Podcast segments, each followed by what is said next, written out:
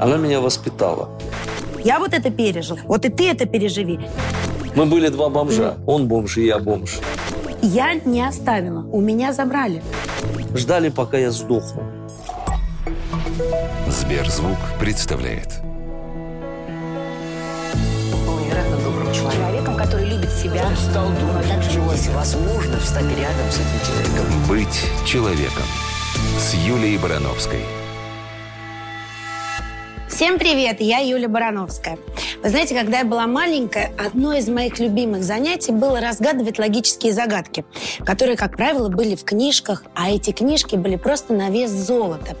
И, к сожалению, моему очень быстро кончались, а новых не придумывали. Я выросла, книжек стало много, но разгадывать эти логические задачки мне больше не интересно. Мне больше интересно разгадывать логические задачки, которые мне подбрасывают жизнь. Зачастую мы называем их своими ошибками, но я с этим категорически не согласна. Я считаю, что каждая ошибка – это наш опыт. Просто важно в нем разобраться. Наш проект так и называется «Быть человеком». А сегодня у меня в гостях музыкальный продюсер Иосиф Пригожин. Иосиф, привет. Привет, Юлечка. Мне очень приятно, что мы встретились два человека. У нас очень честный разговор. А ты, мне кажется, идеально для этого подходишь, потому что ты честный человек. Ну, я надеюсь, я привык общаться открыто, э, что помогает мне жить в принципе. Потому что когда ты общаешься так очень хитро, э, завуалированно, начинаешь придумывать что-то, да, потом придется все равно оправдываться, да, чтобы не оправдываться, я, конечно, сразу э, стараюсь вот то, что думаю, то и говорю. Но за это же может прилететь. Может, и прилетает часто. Я понял, что вот есть запрос на правду, но нет настоящей правды, потому что люди не хотят воспринимать критику в свой адрес, а особенно если у них есть какая-то позиция. А вот ты как реагируешь? Вот когда тебе говорят правду в лицо? Здоровая критика меня очень вдохновляет и помогает мне, наоборот, поправиться. Дело все в том, что человек склонен не только к самообразованию, да, если он склонен в принципе, да, там, mm. воспринимать мир, да, а вот мы говорим, вот что такое философия? Философия – это поиск истины, да, и каждый человек с возрастом общаясь на разных уровнях с разным кругом людей, он все-таки должен учиться. А ты себя можешь назвать философом? Нет, я, я студент. Мне кажется, философом можно стать туда ближе к 80-90 годам. Можно э, э, к этому времени э, многое просто узнать и познать. Я хочу сказать, что каждый раз жизнь преподносит сюрпризы. То есть человек должен падать. Он не всегда должен идти вверх. Если он идет все время вверх, и он не чувствует боли, это страшный человек.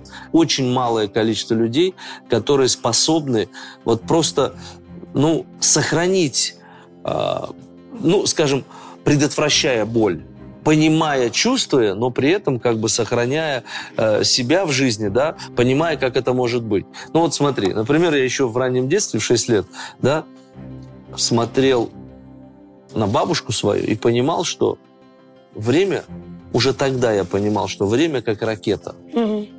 Не успеешь обернуться, как все будет сзади. К сожалению, это жизнь. И вот у Валерии есть философская песня такая. А маленькие часики смеются тик-так, ни о чем не жалей, люби просто так. Вот именно про это наш э, сегодняшний подкаст. Смотри, структура его очень простая. А здесь э, три стопки с карточками. Это твои фотографии. Детство, юность и совсем недавнее прошлое. И отрочество. Здесь мои. А, выбираем с тобой, значит, период нашей жизни, а потом выбираем тему. И на эту тему а, рассказываем какую-то историю. Историю, в которой ты как-то, может быть, неоднозначно поступил, за которую тебе, может быть, стыдно. Или наоборот, в тот момент было стыдно, но с годами, проанализировав все, ты понял, что это был твой рост. Ну, то есть то, что может кому-то помочь, понимаешь? Вот нас сейчас с тобой и слушают, и смотрят люди, которые, может быть, в данный момент жизни находятся точно в такой же ситуации, но не знают, как правильно поступить. Одно дело, когда тебе просто на словах кто-то говорит, все все будет хорошо. В это сложно поверить, понимаешь? А когда у тебя есть живой пример, человеческий пример, когда ты понимаешь, что даже Иосиф Пригожин может быть не идеальный, даже у него были какие-то ошибки, за это очень легко зацепиться. Ну, это Ты правда. знаешь, мне кажется, высшая сила – это когда ты способен признавать свои ошибки и исправлять их. Наверное, вот это и есть высшая сила человеческого Так это самое разума, главное, да? да. Но, наверное, начну я, или ты Ну, давай, хочешь ну, начать? нет, ladies first. А, окей. Значит, м, с меня история, потом история с тебя. Хорошо. Сейчас посмотрим, какой период жизни я выберу. Даже самое интересное. Это я. Здесь а, это школьная фотография, почти, наверное, какой-то один из последних классов. Макияж э, модный в то время, яркие вишневые губы. А вот этот вот костюм, который здесь на мне, а, на самом деле фотография искажает. Это был такой розовый костюм розового цвета. Знаешь, откуда он? Это пришла посылка с гуманитарной помощью. А мы были многодетной семьей, и нам была положена гуманитарная помощь. Тогда стали присылать, ну, секонд-хенд, помнишь, какая одежда? И вот этот вот розовый костюм был как раз из секонд-хенда, но я в нем была совестна. На самом деле, вот э, мы не должны стесняться и бояться свое прошлое. Некоторые пытаются спрятать свое прошлое, да, вот бедность. Это как раз есть то, что должно явиться примером для многих людей, а не страхом перед будущей жизнью своей, понимаешь, да? А я вот тоже вот сейчас возьму, когда фотографии, когда ты закончишь, мне тоже будет что рассказать о, своей, э, о своем детстве, о своей юности. А давай тему ты выберешь для меня. Бедность это не порог. Я тоже считаю, что бед- бедным быть не стыдно. Так, Самая неловкая шутка. самая неловкая шутка. Наверное, в этом возрасте у меня была неловкая шутка от моего одноклассника, но я не уверена, что она была шуткой, если честно. Был выпускной вечер. И он мне говорит, а, типа, надо же, чтобы он запомнился. Хотя нам классно, родители организовали выпускной, мы там катались на автобусе, еще что-то. Он говорит, ну надо же вот что-то, чтобы такое было запоминающееся. Говорит, а давай переспим с тобой на выпускном. Хорошее предложение, кстати. Ну, Я, я не понимаю, почему это должно быть шуткой.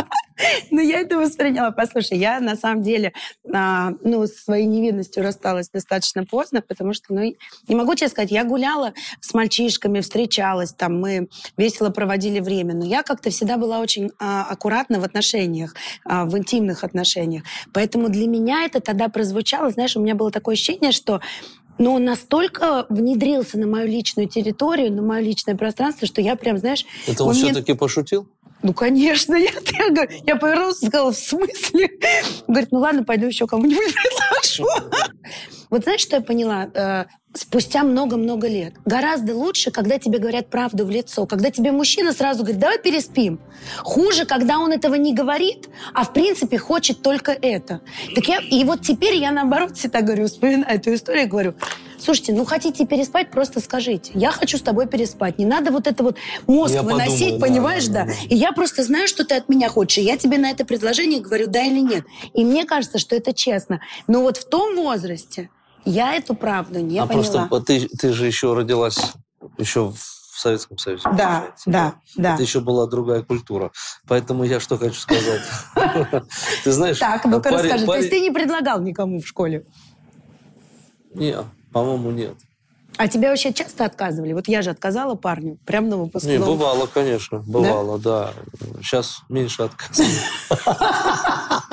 Вот, Я что хочу сказать. На самом деле, вот в этом возрасте самый процесс созревания идет.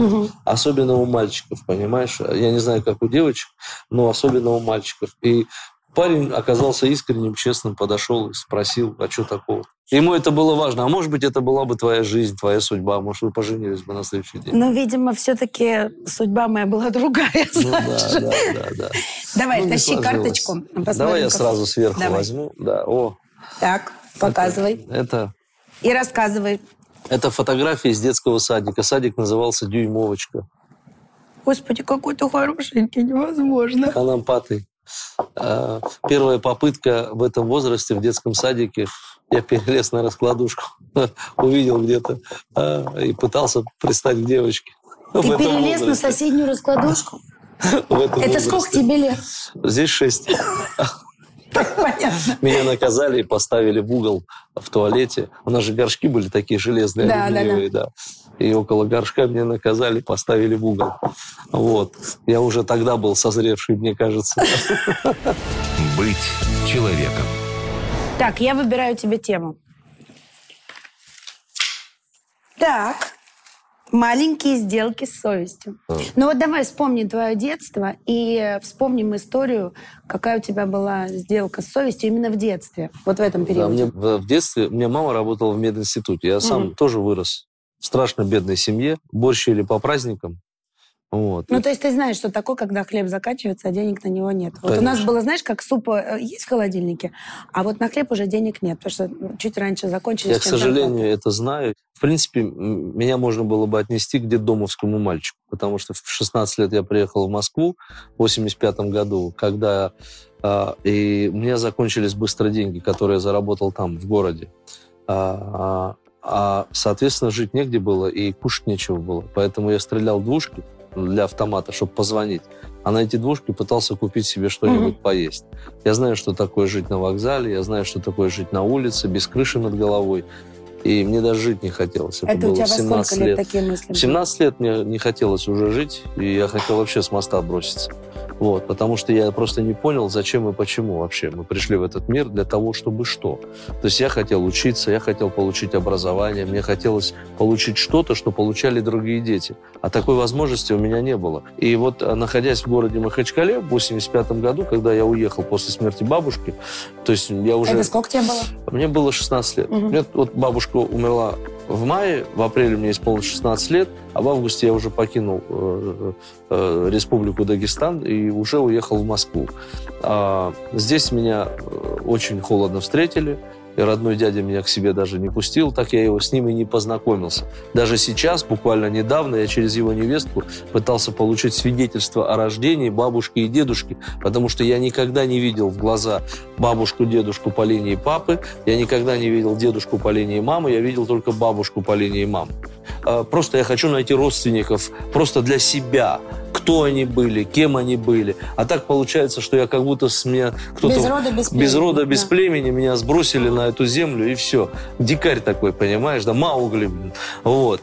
И поэтому люди, которые сегодня пытаются осуждать тебя или меня, или мои, наших там друзей, да, рассуждая, кто мы и что мы, у нас есть право на слово. Мы знаем жизнь не по рассказам, а знаем ее на практике, на собственной шкуре, то- через то, что мы прошли. Давай вернемся в твое детство и к истории, когда ты совершил сделку с совестью. Ты сказал, что ты был в детском саду, мама работала в медучреждении. Что случилось? Меня а, а, отправили заниматься вольной борьбой. Так. Сколько Я тебе не- было? Семь лет мне было, да. Я сказал, что, блин, я не хочу, но мне сказали, что надо. И я хотел заниматься музыкой, а меня отправили на вольную борьбу. Четыре года я ходил как проклятый заниматься вольной борьбой, то, чего мне не хотелось. Это была сделка вот, э, с самим собой, понимаешь? Ну, я всегда все время старался кому-то угодить. Я все время подглядывал, а что про меня скажут, а что, а что как-то. То есть я уступал все время. Бабушка моя сказала, Йоси, если ты будешь оглядываться, ты никогда не придешь к нужной дистанции. Бабушка была самым любимым человеком, самым мудрым для меня. Подожди. А когда ты перестал э, делать все на угоду всем? Просто я была в детстве точно такая же. Я лет 15 назад, наверное. А до этого ты был... Лет 10, может, назад. А до этого всем в угоду, Я пытался правильно в же? угоду сделать, да. Ну, после 40. И то есть тогда, когда ты пошел заниматься борьбой, это лишь бы, э, чтобы родители были довольны? Ну, чтобы мама была довольна, да, рассказали, надо идти, я пошел. А ты говорил о том, что ты хочешь заниматься музыкой? Да, я мечтал. Я всю Они жизнь не хотел. Дело в том, что я у бабушки, когда я у бабушки оставался, да, я всегда делал такой, знаешь, из, я спал на такой кроватке маленькой, ну, типа раскладушки, Мгм. да, а вот, а я брал кастрюли, брал мух, это, как, мухобойку и имитировал поездку на гастроли. Мне было там 4 года, 5 лет, 6 лет. То есть у меня была тяга. Я играл на ударных инструментах, типа, я играл на гитаре, я был человек-оркестр, понимаешь, да? Свистел в это время чайник у бабушки. Она там делала всякие блюда интересные, да? И я все время, там, я пытался что-то петь, что-то имитировать. То есть вот задача взрослого выявить тягу ребенка. Ну хорошо, ты обиделся стремится. на это? Э, Ты за это обиделся на своих родителей? Ну, понимаешь, а смысл обижаться? Э, Не было направления такого, не было задачи помогать мне в образовательном учреждении. То есть, ну, простые люди были, понимаешь? Мгм. То есть, ну, мама говорит, да, мы там, типа, не пропали, типа, вот работаем там простыми рабочими людьми, и ничего страшного, и типа не пропали. То есть у них амбиций не было вообще. То есть у нее вот уровень мышления совершенно другой, понимаешь? Слушай, ну а по отношению к своим детям, ты вот какой-то же вывод, как ребенок, тогда должен был сделать из этой ситуации? То есть ты говоришь, я обиделся на родителей Я за хочу то, что они сказать, тебя что не я слышали. своим детям предоставил возможность. Ну, то есть твой вывод главный Да. из той ситуации был то, что не поступать так, как твои родители, правильно? Не поступай с людьми так, как ты не хочешь, чтобы поступили. Ну, слушай, не все делают такой вывод. Многие считают, что, ах, вот я вот это пережил, вот и ты это переживи. Не-не. Я жил в нищете, меня- и меня- ты теперь не-не-не. был. У меня очень демократичные отношения, но я хочу сказать, что дети не должны купаться в роскоши. Привыкая к роскоши, они, общаясь, э, в, вот, скажем, в, определенном, в определенной среде, должны понимать, что это не их заслуга. Мгм. Потому что детям нужно объяснять, что если ты что-то создал сам для семьи, это твоя заслуга, а не то, что тебе создали. Поэтому детей нужно правильно воспитывать.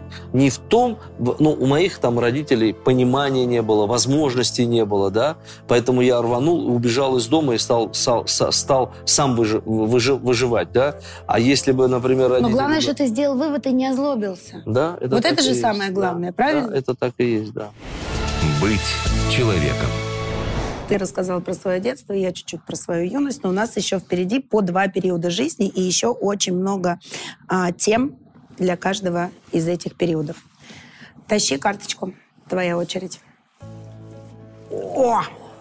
Показывай. Коля, Так, красавчик. это юность, я так понимаю. Сейчас я попробую тебя описать для тех, кто нас слушает. Во-первых, у тебя потрясающая шевелюра, длинные волосы, ты худой. Ну уж прости. Вообще это период ласкового мая. Э, Я сейчас тебе объясню. Э, Мы одно время работали с ласкового мая. Ну ты работал в моего- качестве кого? в качестве менеджера. Ага. Да. А сейчас расскажу историю. 88 год. Андрей Разин. Мы спали на полу у одного моего товарища на улице Рабочей на шоссе энтузиастов. С Разином? Ну, не в смысле Ну, сразу. я поняла, Ну, что- да, Ну, да. Мы были два бомжа. Он бомж, и я бомж. Тогда уже песни звучали везде «Белые розы». То есть распространялись они с такой скоростью, просто было невозможно. Вот. И мы как раз с ним рассуждали, найти бы Юрия Шатунова, поехать в Оренбург, найти его и э, заняться бы э, с ним сотрудничеством. Это вот в те годы. Сколько мне? 19-18 лет Мгм. мне было. И вдруг мы обнаруживаем, что на этой же самой улице, в том же самом доме, в этом же дворе стоит Сергей, Сергей по-моему, Кузнецов, а- автор песен «Белые розы». Разин, Так. не задумываясь, не дожидаясь меня, берет Кузнецова и едет в детский дом в город Оренбург. А, естественно, подписывает все необходимые документы и начинает работать с Юрием Шатуновым, востребованным номер один. Мгм. Ты даже не понимаешь, какой был период. Деньги вот так в комнаты закрывались просто, они же вываливались оттуда. Из комнаты деньги. Да, конечно, вот только забивались деньгами все это от ласкового мая. А куда это делать? Ну, это все уразено. Слушай, я знаю Андрей твою Разин. пробивную, Да. пробивной твой характер. Да. Объясни мне, пожалуйста, почему, сидя на детской площадке, он побежал и стал комнаты деньгами забивать, а ты? А Почему вы не на двоих это делали? Мы сделали студию «Ласковый май». Мгм. И студия «Ласковый май» давала концерты. Например, в городе Душанбе за один месяц было дано около 50 концертов. Или 53. Вот. Это был целый коллектив. И все пели песни Юрия Шатунова. Так, один вопрос у меня только ко всем этим людям. Где бабки? Быть человеком. Ты вытащил карточку. Это тема работы, за которую мне стыдно. Вот в этом периоде жизни. Была такая Такое работа? ощущение, знаешь, что как подстроено. Да. Просто, Нет. знаешь, а ты как в картишке не играешь, нет? Нет. Ну, смотри, как, как в картишках. Я Так. хочу сказать, это вот тот самый период, за который, наверное, мне было стыдно. Стыдно? Да. За что именно? Ну, дело все в том, что мы в 80-е, 90-е годы, развал Советского Союза, мы все хотели заработать денег. Мы искали возможность, ну, чтобы заработать денег. Понимаешь? Она была какая-то постыдная, эта возможность. Что? Ты у кого-то что-то воровал, или, я не знаю, или кому-то зарплату не додал, или, ну, что сделал-то такого? Вот история конкретно. Ты знаешь, если не брать сейчас вот этот самый период угу. даже, да, а чуть-чуть туда подальше, а, когда у меня родился сын, и когда напали на мою квартиру, и когда нанесли сыну 13 ножевых ранений, и когда я не доглядел, вот это, наверное, самый страшный период для меня в жизни. Вот за это мне стыдно. Мне стыдно, что я не смог предотвратить э, эту ситуацию. Подожди, а напали на квартиру, это связано с работой как-то с твоей, да? С нет, это, нет, нет, это не с деятельностью связано. Это связано с тем, что моя бывшая супруга была неразборчива в друзьях. Угу. А у тебя не было времени на семью, я так понимаю? Ты все время был на работе, да? Я все время работал, я, за, я старался и за заколачивать деньги. Следил. И за семьей не следил, я просто им доверял. И мне стыдно, что я э, переписал свою долю на жену.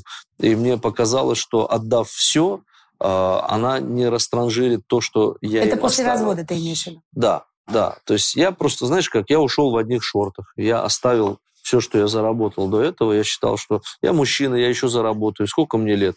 Мне было 30 с чем-то лет, и я когда ушел, я думаю, я еще заработаю, а это пусть им останется. Все-таки двое им детей. это супруги и Супруги дети. и детям, да. И они сейчас все это профукали. Вот за это мне стыдно. Мне стыдно, что я а, вот э, совестливостью своей, да, попыткой довериться, да, я никому больше не доверяю в этой жизни, да. Это знаешь, как я скажу, наверное, благими побуждениями выложена да. дорога в ад. Да. То есть э, тебе стыдно за то, что, э, наверное, если бы ты ушел и ей ничего не оставил, тебя бы стал кто-то осуждать осуждать, сказали бы, что ты жадный, что ты не вот, должен отдать все жене и детям. И ты, наверное, этого испугался. Было такое? Да, конечно. В твоей жизни, например, да, там ты все оставил и ушла, осталась с нулем. С Лерой то же самое. Лера просто осталась без ничего. Понимаешь, да? А Но тут... я скажу честно. Да. Я, нет, можно я все-таки за честность в нашем Давай. разговоре? Я не оставила у меня забрали. Вот Я-то не хотела хорошо. оставлять, ну, честно. Я, а я, я считала, что нет, это несправедливо. Ну хорошо, Валерия да. тоже не хотела да. оставлять, но а, она была вынуждена оставить. Ну, да. в какой-то момент ну, я тоже вынуждена, была вынуждена. Да. да. Я Для уже того, подумала, чтобы получить все. эту свободу, так называемую. Угу. Так вот, я что хочу сказать. А, вопрос просто следующий. Вот это касательно первого нашего разговора. Совесть, порядочность иногда а, наше представление о порядочности угу. э, перестает правильно работать, эффективно действовать на наше подсознание, не совершая ошибок. Если ты очень совестливый человек, то ошибка неизбежна. То есть в каких-то решениях должно быть хладнокровие. А ты захотел в тот момент показаться идеальным для всех, да? Да. Но не показаться, а быть идеальным. Mm. Мне казалось, что я идеальный для всех, но я все равно оказался плохим человеком, даже в моменте, когда я все это дело отдал так это теперь на моей совести остается. Поэтому необходимо просто заставить себя переступить через свою порядочность, через свою вот эту ну, а как надо надуманную гордость. Как? А надо было просто ничего не отдавать. Отдать в определенный период времени. Да. Надо было оставить им, но сохранить себя внутри, чтобы без тебя никаких сделок не было. Желание получить все и сразу, и быстро. Вот это то, что ломает человеческое сознание. То есть если человек аккуратный, если он свободный, если он самодостаточный, понимаешь, сколько надо человеку в жизни? Вот скажи, сколько, нам ничего не надо. Есть, нужно умеренно. В сексе люди голые, в гробу люди голые. В жизни вот эти все вещи, которые мы покупаем, всю эту так называемую роскошь, это понты, это тщеславие. И вы ну вот, ты же позволяешь и вы себе эти понты Да нет, нет, я только хочу, чтобы моя жена выглядела хорошо. Мне плевать, как я выгляжу, клянусь. С определенного момента мне вообще все равно. Я хожу вот в маечке one, видишь, one way. Угу. Вот и все. Ну маечка-то не с рынка. Ну, какая разница, но это же не это бренд, сейчас не буду называть, да. да, который стоит бешеных денег, недостойных денег он стоит. Мы должны понять объем наших желаний. Я вот мечтаю, люблю путешествовать. Я люблю делиться какими-то вещами. Я люблю застолье, я люблю делать приятное людям. Деньги нужны для того, чтобы подарки делать. Это же просто идеальный мужчина, который считает, что деньги только для подарков. Слушай, а ты все-таки музыкальный продюсер. Давай Да. чуть-чуть вернемся к музыке. Вот для чего мне еще нужны Вот. деньги? Для того, чтобы вкладывать в талантливых В артистов. людей, в артистов, Мгм. снимать клипы, записывать песни. Вот, новые песни. Вот мне просто интересно, смотри, а, все-таки ты должен следить за трендами, должен, я так понимаю, слушать много музыки. Да. Вот у тебя какой-то определенный период в день выделен для нее? Или ты, я знаю, слушаешь ты ее в машине или в Я спортзале? 24 на 7. Всегда? Всегда. В работе. Нет, а музыка, вот именно музыка. Сесть и вот так вот отслушать, что сейчас там модно Не-не, или это, новое это я делаю в основном, когда я путешествую, когда мы собираемся с детьми. Дети нам присылают. Сегодня, благодаря гаджетам, Мгм. ты способен постоянно, э, это знаешь, как телепортация. Тут увидел, там услышал, тут понравилось, там не понравилось, понимаешь, да? Сколько примерно времени в день у тебя на это уходит? Ну, интересно. На музыку? Да. Ну, час-два. Да ну все зависит. Я могу иногда сутки слушать музыку, иногда могу час послушать, иногда три минуты и перевернуть, Мгм. понимаешь? Все зависит от трека. Например, а, я стараюсь слушать музыку, в, а, когда я иду в душ, и когда я чищу зубы и бреюсь, понимаешь? Так. Это самый хороший момент. Э, шум воды э, забивает э, музыка, и я как раз пытаюсь Но это разобраться в наушники? этом. Ну и наушники, и без наушников. Ну, Вот, как в по-разному. душе-то слушать? Не, в душе без наушников, ну, колоночка работает, и все. Быть человеком. Значит, э, смотри, а, сейчас берешь. теперь я беру карточку «Период жизни». О, это я. Но это... Как же на тебя дочка похожа. А, да? Просто копия. Это точно ты? Это я. Это я, только это не первый класс, это какой-то там... Я-то думал, что она на папу похожа, так она на тебя похожа. Нет, она на меня похожа. Просто копия. Мгм. А, значит, на этой фотографии я в школьной форме с бантиками и с челкой, с прямой такой. Просто ее можно было линейкой вот так мерить. Стайл. Да, да, да. Вот. С баранками, которые я обожала, когда мама заплетала. Хорошенькая. Да. Вот. И это, наверное, класс третий или четвертый. А у меня была особенность, знаешь, вот эти вот манжетики, как на школьной форме, помнишь, были манжетики, а моя мама вязала крючком. Как я любил эту форму. Да? Мне нравилось от того времени, это, знаешь, вот эта форма, какая-то системность, какая-то структура Мгм. была, понимаешь? Хаотичности не было. Так, у меня тут тоже система в, нашей, в нашем подкасте. И я тащу тему. Давай. Дети бесят. Так, Бесят тебя дети? меня нет. Ни свои, ни чужие, никакие. Но это, но надо вспомнить э, школьные годы. Это была тяжелая для меня история, жутко обидная. Я очень долго из нее выходила, как раз вот в эти годы, наверное, первый, второй класс. Я все время старалась всем помочь. Знаешь, это из категории, вот сидят взрослые, ну там типа, а, надо там, не знаю, на кухню за водой сбегать или еще что-то там, или принести что-то. И вот будут сидеть другие дети, а побежит всегда Юля. Ну, то есть я всегда такой была. Чтобы все сказали, боже, какой ребенок хороший, понимаешь? И вот просто я даже готова была бежать куда-то, что-то для кого-то делать, вот на 150 тысяч частей разорваться, лишь бы все были довольны. И я, а, и в школе, естественно, я не поменялась, там, придя в первый класс, я все время хотела всем понравиться, мне все время хотелось для всех все сделать. Я помогала учительнице, как могла. И я помню, что мы как-то остались с ней после уроков, и она говорит, надо, а, помоги мне проставить оценки в дневники.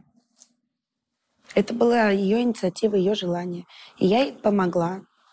А на следующий день со мной не разговаривал весь класс. Не Вообще, я сказали. хочу сказать, что дети тоже Злые. злые, злые. Очень злые. Завистливые, злые. Ну вот мне тогда не простили это. Меня стали просто весь класс, что а, якобы это я сделала по собственной инициативе, и никто не хотел меня слышать. Но мне досталось. У нас в Меня шоу-бизнесе, досталось. знаешь, как говорят? А? Встретимся указ. Поэтому, если мы подойдем к сегодняшнему времени, мне кажется, все-таки мы счастливые люди, что у нас есть работа, профессия, любимое дело. Интересно, где, э, как выглядят сегодня те, кто тебя не любил и осуждал. Знаешь, все время вспоминаю, как э, меня там э, совершенно с непубличными родителями, там э, из э, достаточно бедной семьи, ну как-то вот так вот могли обидеть. А вот я все время переживаю за то, что напишут что-то, вот как э, моих детей могут в школе обидеть. Ты девочка, да? Тебе Да. сложнее, конечно же, это правда. Но я детям говорю следующее. Я против, когда ты подставляешь вторую щеку. Я считаю, что нужно давать сдачи. Я считаю, что нужно отстаивать свою позицию. По моему лицу видно, да? Как я в школе отстаивал Мгм. позицию. Посмотри, голову мою. Я весь То есть ты в дрался? ранениях, да. И на живых, и разных, да. То есть ты должен отстаивать свою позицию всегда. Защищать себя. Силу уважают, к сожалению. Ну вот ты знаешь, я тогда в детстве выбрала все-таки эту позицию. Я решила, что а, мне категорически не нравится фраза «инициатива наказуема», поэтому я, Мне в тоже. принципе, не поменялась. Я какой была, такой осталась. И в какой-то момент Наоборот, я стала, знаешь, такой заводилой класса, старостой класса, там, капитаном ко- команды КВН, вела там все наши праздники. То есть в какой-то момент, наоборот, все пошли за мной. Знаешь, я не стала прогибаться под них. А- Хотя мне было ужасно обидно. Ну и правильно, и не надо подстраиваться под них. Ты молодец. Поэтому мы сегодня с тобой си- сидим и разговариваем в самом современном а, пространстве под названием Сберзвук. По-другому же назвать это нельзя. Это пространство, понимаешь? Сберзвук – это часть экосистемы большой. Это новый мир, понимаешь? Вот говорят, мы сейчас будем жить в новом мире, ковид, не ковид. А на самом деле новый мир, новые системы построены. То есть ты в одном месте можешь получить все и сразу. Но это целый мир новый, да. целый Мгм. новый мир, упрощенный в части обращения. То есть тебе не нужно сегодня вы, выходить э, на улицу и кому-то что-то доказывать, когда ты есть. э, Вот, но вот мир онлайна, он очень сильно изменил траекторию нашей жизни. Возвращаясь к тому, что дети злые и всякое прочее, я хочу тебе сказать, вот классические знания, как, как то мы подразумеваем и даем детям, они все-таки видоизменяются. И мы не общаемся внутри их мира. У них уже другой мир. Они уже живут в другой парадигме. А мы живем в другой парадигме. У нас другие понятия, другие принципы, у них другие понятия, другие принципы. Поэтому мы должны сделать все, чтобы не на их волне быть, а чтобы они были на нашей волне с точки зрения уважения, чтобы им хотелось учиться от нас. А мы учимся у них какими-то новыми технологиями, новыми. А когда мы пытаемся подражать им и быть типа, ну, мы сейчас типа такие же модные, как и вы, да нифига подобного. Никогда мы не будем такими, как они. Они могут быть как мы, а мы как они нет. Потому что мы выглядим очень смешно. Не хотелось бы. Слушай, у нас остался по последнему периоду жизни. Давай, что там? Так, Ух ты, какой серьезный. о, это совсем твое недавнее прошлое. Не только твое, тут еще очаровательная Валерия на картинке. Это да, в офисе. Очень красивая фотография. Не твоя, Валерия. Твоя тоже ничего. Иосиф здесь в костюме, розовая рубашка у тебя. И совершенно невероятная фотография Валерии. Ничего не предвещало моей встречи с Валерией. Ничего не предвещало нашей 18-летней совместной жизни. Ну, я не простой пассажир. В плане характера, наверное, да. Лера очень правильная девочка. Это, ну, один из чистейших бриллиантов нашей современной страны, понимаешь, да? То есть таких профессиональных, качественных людей э, с точки зрения отношения к жизни, к профессии, к понятиям, э, характер, дух и все остальное, таких очень мало людей. Просто мало. Почему мы застряли в отношениях? Потому что мы научились понимать друг друга, уступать друг другу и определились в жизни, чего нам нужно. Вот и Тебе все. ее за что-то дали или для чего-то? Ты ее заслужил или она тебе во спасение Ты пришла? знаешь, интересно. тут, тут, тут есть два момента. С одной стороны, можно также сказать, что меня послали к ней. Так. Понимаешь, оберегать ее, защищать ее. Вот именно должен был такой быть Но это твоя роль. в роли, в роли, А, в роли да, меня да. такой Маугли, дикарь такой, понимаешь, беспредельщик. В том смысле, что э, способный пойти на все, что угодно ради своей э, там любимой женщины, Мгм. да. Ну вот красавица и чудовище, понимаешь? Ну, там, она могла бы себе и другую партию найти, понимаешь? Вот. Но как-то оста- остался выбор на мне. Значит, для чего-то, зачем-то и почему-то. Понимаешь? Ну и в то же время это награда, наверное, за все мои страдания, которые были в моей жизни. Вот. А естественно, мы в большей степени друзья даже. Да? У нас общие цели и задачи, мы все прошли огонь, воды и медные трубы. Вот кто-то же свел, понимаешь, кто-то же сводит людей. Вот я за последний год в пандемию познакомился с таким количеством приятных и приличных мне людей, которые не клянутся в дружбе, которые действуют как друзья. Вот все эти разговоры, друг, брат, выпить, закусить, все это херня. Понимаешь, да? Самое главное – твои поступки, твои действия, твои возможности, которыми ты можешь поделиться, чтобы вокруг всем было легко дышалось. А, э, Лера меня очень, ну, давай так, я не боюсь этого слова, воспитала. У меня не, все жены были старше меня, не, не было ни одной младше. Вот, не знаю, почему так. А, но я хочу сказать следующее. Она меня воспитала. Она заставила меня смотреть на многие вещи совершенно иначе. Ну, например, на какие? Хотя бы одну назови, такую Ты знаешь, самую глобальную. Я раньше своим недоброжелателям незамедлительно показывал их место и старался ответить им тем же, чем они на меня. Ну, ты же сказал, что ты не подставишь вторую щеку, да, ты ответишь. Да, но Так. сейчас есть какие-то моменты в жизни, уже во взрослой жизни, когда она меня научила пропускать. Отпустить. Просто отпустить. Если ты помнишь список Шиндлера, фильм, да, Мгм. когда стоял этот немецкий снайпер, вот этот начальник, и он сказал, а ты отпусти ее. Понимаешь? И ты отпускаешь, и идешь своей дорогой просто. Не твое. Понимаешь, мало, мало, мало, мало ты людей диких зверей встречаешь в лесу. Ты же не должен всех их убивать. Или там всех их съесть, или на сковородку класть. Нет, просто идешь дальше. Она говорит, научись идти дальше. Они сами споткнутся. И они сами к тебе вернутся. И она права.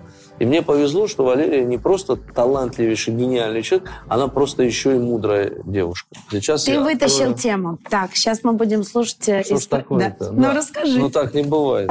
Ну, ну, это Дружба по да. расчету. Да, да, дружба по расчету. Вот в да. этом твоем периоде, совсем а, в недавнем прошлом. Дружба по расчету.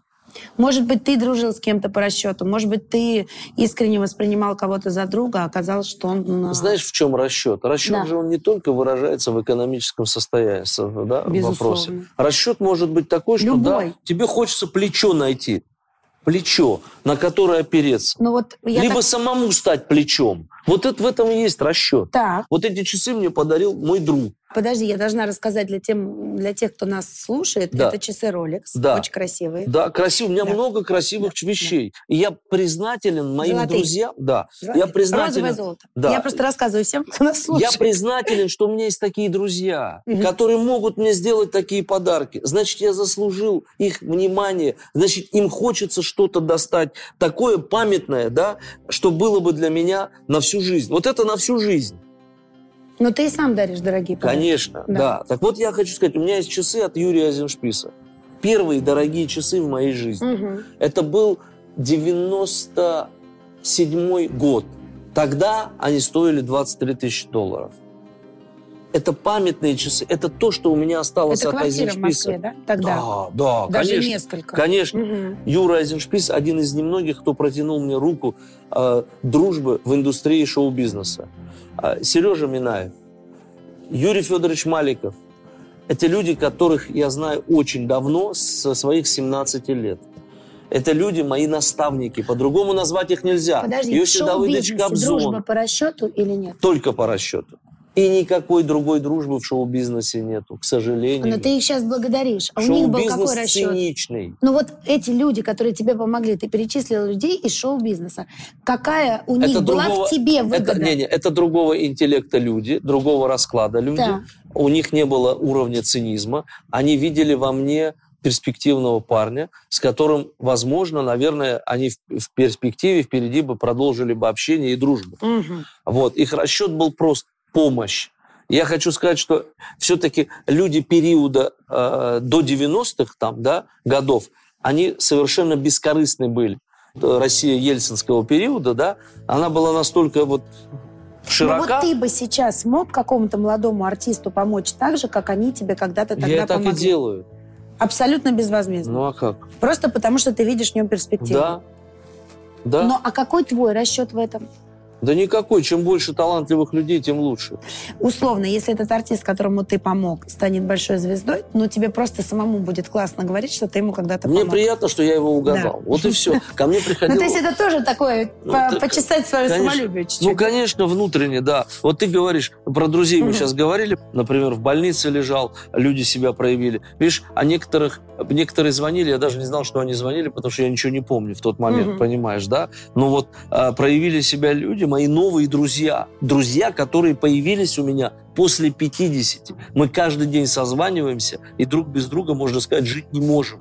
Понимаешь? Вот э, я даже, мне не, не- не страшно называть их имена, не знаю, хотят ли они этого, понимаешь, да? Вот там, например, э, Фархат Ахмедов э, и Ильшат Нигматуллин. Это два человека, которые проявили невероятное свое э, э, вот отношение просто по, по отношению ко мне. Тот же Геннадий Гахштейн из ВГТРК, который тоже проявил такое, Юра Аксюта. То есть были люди, которые просто действительно вот внутренней душой и сердцем, я их видел всех, понимаешь? Я лежал, и я их видел просто. Понимаешь, я их чувствовал. Я чувствовал людей, которые за меня переживали, но даже мне не звонили. Я чувствовал каждого. Я не знаю, как это, в как это устроено в человеке энергетически, но я чувствовал каждого, кто сопереживал вместе со мной и болел за меня. Ну, то есть ты их плечи в тот момент чувствовал, которые Да, а те, кому я помог в этой жизни, по сути, воспитал даже, дал им кусок хлеба в этой жизни, даже не позвонили мне. Мгм. Ждали, пока я сдох.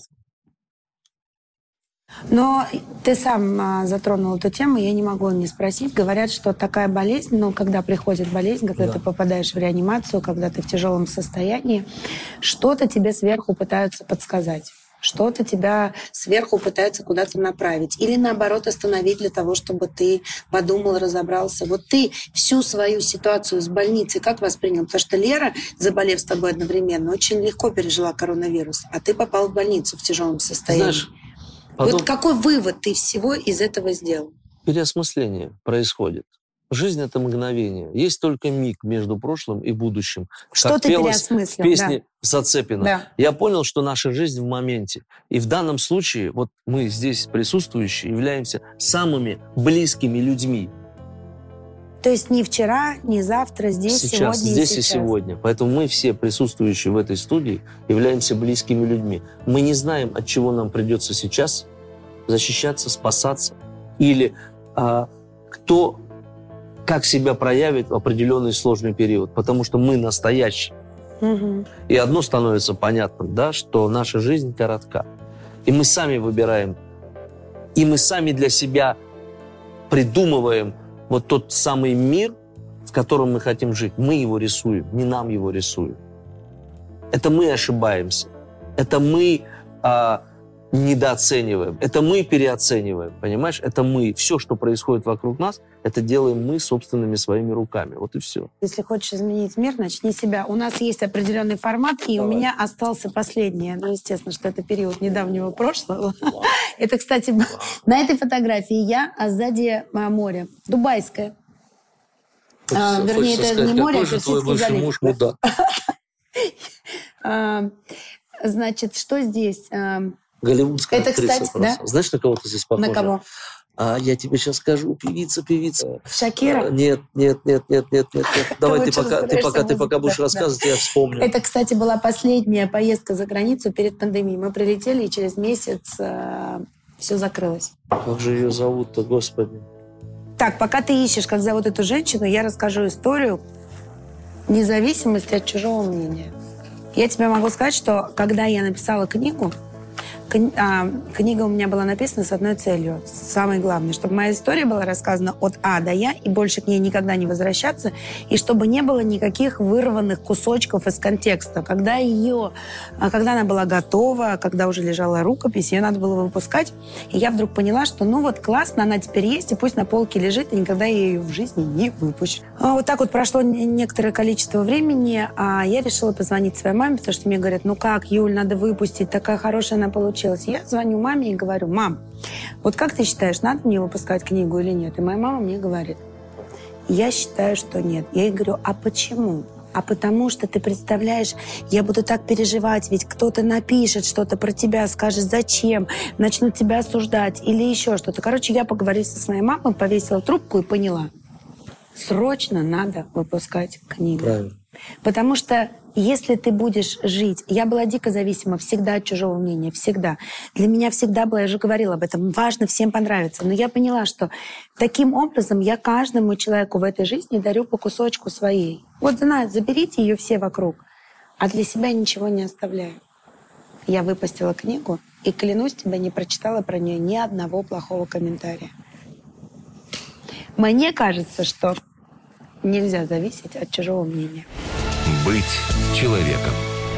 Во-первых, я хочу тебе сказать огромное спасибо. Лично я очень довольна нашим диалогом с тобой, потому что мне кажется, что ты был максимально искренен и эмоционален. И показал всем, вот что значит быть человеком. Ну, знаешь, человеческое нам не чуждо, поэтому я хочу тебе сказать спасибо, что пригласила. Вот. На самом деле, мне кажется, мы должны разговаривать, мы должны общаться, мы должны делиться своими мироощущениями э, с высоты нашего жизненного опыта. Это очень важно. Поэтому это хорошая площадка, хороший повод, хорошая возможность. А с тобой, в принципе, всегда приятно находиться в одном обществе. Спасибо огромное. Я надеюсь, что именно так все и будет. А мы с вами увидимся совсем скоро. Быть человеком.